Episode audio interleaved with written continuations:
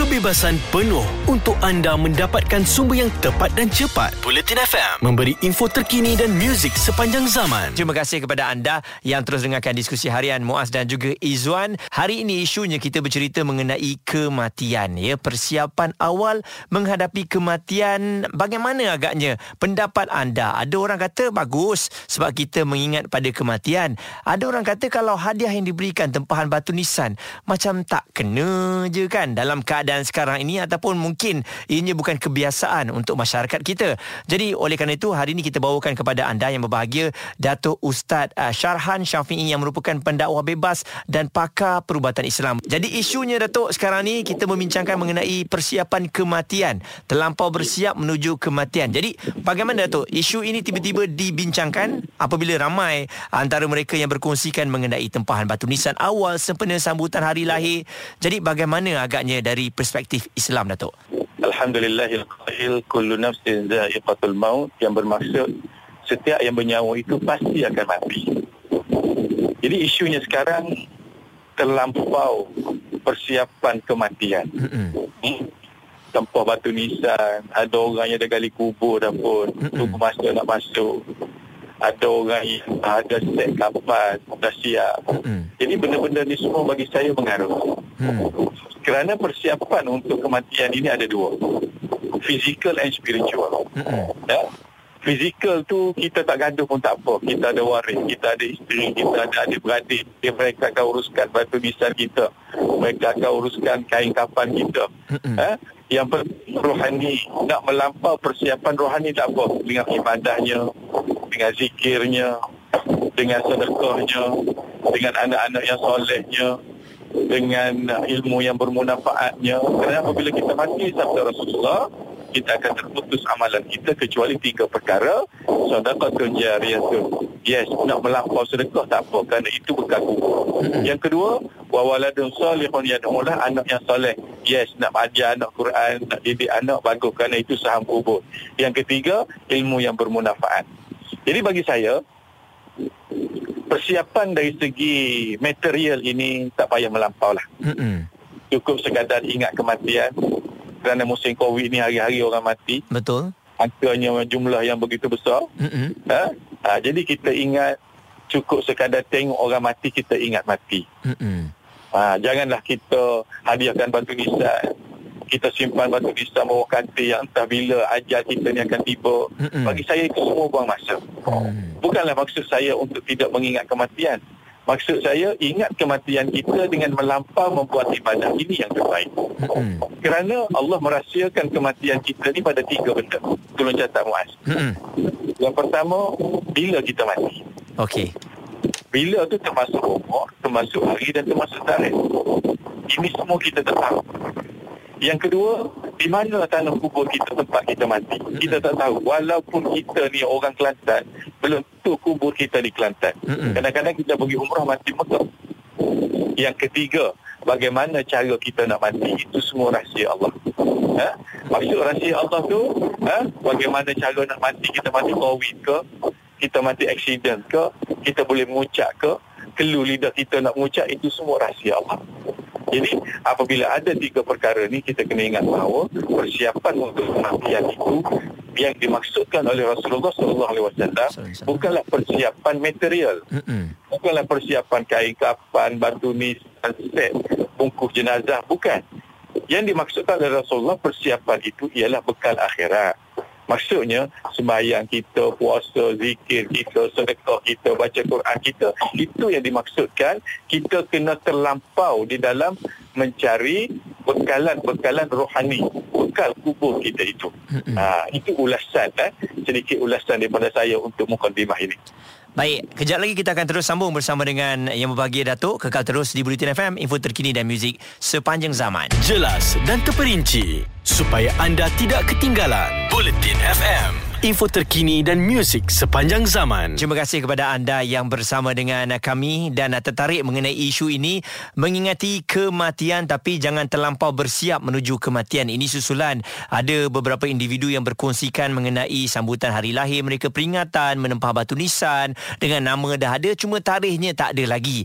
Jadi kita bersama dengan yang berbahagia Datuk Ustaz uh, Syarhan Syafi'i yang merupakan pendakwah bebas dan pakar perubatan Islam. Tadi Datuk dah bagi tahu dah ya antara um, rahsia yang memang kita tak tahu bila kita mati di mana tanah perkuburan dan bagaimana cara nak mati. Jadi Datuk bila bila Ya. kita tengok macam ni kan um, bila dah ramai yang berkongsikan perkara-perkara ini apabila kita menyediakan barangan keperluan kematian sebelum tiba waktunya Datuk. Okey. Hukumnya. Hukumnya dalam Islam adalah sunat. Tapi Mm-mm. maksud sunat di sini tidak melampaui batas. Mm-mm. Ha, maksudnya cukuplah sekadar ha, persiapan kematian kita itu terutamanya kain kapan, terutamanya apa nama ni batu nisan. Benda tu boleh ditempuh setelah mati walaupun kita tidak menempahnya. Mm-mm. Yang pastinya kita ada family, kita ada relatif. Ha, jadi di sini tidak ada menjadi masalah. Tetapi menjadi haram bagi kita, ha, ni hukumnya, Mm-mm. menjadi haram bagi kita sehingga kan kita takut kematian itu terlampau nak buat kerja apa pun tak boleh. Mm. Sebab apa dia jadi haram? Sebab Rasulullah menyebut wala tulqu aydiyakum ila tahluka. Ini firman Allah, jangan kamu campurkan diri kamu ke arah kebinasaan. Maksudnya dengan mengingati mati yang melampau akan jadi kemurungan. Dengan mengingati mati yang melampau akan menjadi stres. Ha? Sedangkan mati itu cukuplah sekadar kita mengingatinya dengan cara kita beristighfar. Mm-mm. Rasulullah mengajar kita nak bersedia menghadapi mati, benda yang paling afdal ialah istighfar, tak susah pun. Astaghfirullahalazim. Allazi la ilaha illa huwal hayyul qayyum wa atubu ilaihi. Itu persiapan melampau untuk mati. Istighfarlah. Hmm? Yang kedua, Rasulullah menyuruh kita sebelum mati kita bertaubat tubu ilallahi taubatan nasuha. Taubat tu kena sentiasa membasahi lidah kita. Istighfar tu sentiasa menjadi zikir kita, membasahi bibir kita kerana ini adalah persiapan kematian yang hebat. Maksud saya bukan dari segi material, persiapan kita yang melampau ini dianjurkan dalam segi amalan kita, ibadat kita kerana mati anytime. Terutama musim Covid ni, Mm-mm. begitu mudah manusia mati. Betul. Betul tak Muaz? Betul di depan mata kita kita tengok ramai Ya. ahli keluarga kita Datuk yang meninggalkan kita. hari-hari dalam Facebook kita tengok ada je orang mati. Sama ada yang kita kenal ke tak kenal ke, sahabat handai ke. Mm-mm. Yang penting kematian tu setiap hari ada. Ingat mati, cukup sekadar tu. Mm-mm. Hmm? Dan ada saya jumpa, saya terbaca satu kisah. Seorang ni dia terlalu nak mengingati mati. Muaz, satu cerita yang menarik. Saya Mm-mm. jumpa dengan dia. Orang ni dia gali kubur dalam rumah dia. Mm-mm. Setiap waktu nak semayang, semayang fardu, dia masuk dalam kubur tu 5 minit dalam kegelapan. Oh. Dia tutup dengan papan atas macam duduk dalam liang lahat. Mm-mm. Ha? Dia duduk dalam kubur tu sampai 5 minit. Kononnya persiapan untuk mati. Mm-mm. Ha, ini yang menjadi masalah. Menjadi fitnah dalam kampung. Dia gila. Ha, dia ni tak siuman. Kerana dalam rumahnya ada kubur. Setiap hari lima waktu dia masuk dalam kubur. Mm-mm. Yes, bagus mengingati mati. Tapi bagi saya itu melampau. Betul. Nah, itu melampau sampai rumah dah dalam kubur dalam ke dalam rumah ada kubur ni, ha, itu melampau. Mm-mm. Beli batu nisan tempah nama cuma tarikh tak tulis. Ya, yes, sebab tarikh kita tak tahu, nama kita tahu dah. Betul? Ya? Sebab kita tak tahu tarikh. So tak tahu tarikh nak sibuk pasal apa? Mm-mm. Yang penting kejarkan ibadat, melampaukan ibadat kamu kepada Allah. Kerana ini bekalan yang kita nak bawa. Kain yang kita bawa hancur. Batu nisan yang kita tempah itu akan hancur akhirnya. Yang kekal hanya amal ibadat kita. Yang kekal hanya ilmu yang bermanfaat. Yang kekal hanya anak-anak yang soleh. Yang kekal hanya bersedekah. Terutamanya Muaz. Mm-mm. Musim Covid ini banyakkanlah sedekah. Kerana ramai manusia tak boleh makan sebab Covid melanda. Ramai orang yang terhenti bekerja. Tidak ada kerja, hilang pendapatan. Maka inilah masanya untuk kita kejar saham akhirat. Iaitu dengan cara kita bersedekah kerana ini adalah kekal abadi kata Rasulullah sallallahu alaihi wasallam. Jadi Datuk kalau kita lihat juga kadang-kadang ya Datuk dalam masyarakat kita bila ada seseorang berbicara mengenai kematian uh, tolong uh, nanti kalau um, apa kita dah beli kain kafan ni uh, saya letakkan kat sini dan tiba-tiba uh, pada keesokan harinya dia meninggal dunia. Jadi hmm. um, ramai masyarakat yang beranggapan kalau ada orang bercerita mengenai kematian secara tiba-tiba hmm. maksudnya dia dah dekat lah tu. Jadi apa pandangan hmm. Datuk? Itu sebenarnya secara kebetulan. Hmm? Itu sebenarnya secara kebetulan. Ha? Ha, kadang-kadang masih panjang lagi pun umur. Kadang-kadang orang tua-tua kata bunyi burung hantu ada orang nak mati, ada sungguh kebetulan. Ha? Jadi yang pastinya rahsia bila kita nak mati ni hanya Allah yang boleh jawab. Sebenarnya Muaz, nombor kematian kita sudah ada. Macam kita pergi bank, pejabat pos. Cuma nombor itu belum nyala lagi belum panggil tek tek lagi. Ha? Cuma yang duk nyala sekarang ni nombor orang lain. Kita dah ada nombor, cuma tunggu bunyi dan tunggu panggil. Itulah kematian Muaz.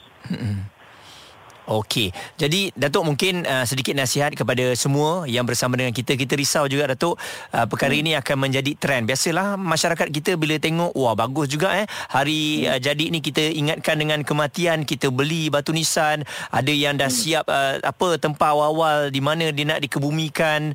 Jadi hmm. bagaimana Datuk nasihat kepada mereka? Okey, nasihat saya jadilah kita orang yang bermoral jadilah kita orang yang berintegriti. Dan tanamlah jati diri dalam jiwa itu sebanyak mungkin. Kerana bagi saya perbuatan itu hanya orang jahil. Hmm?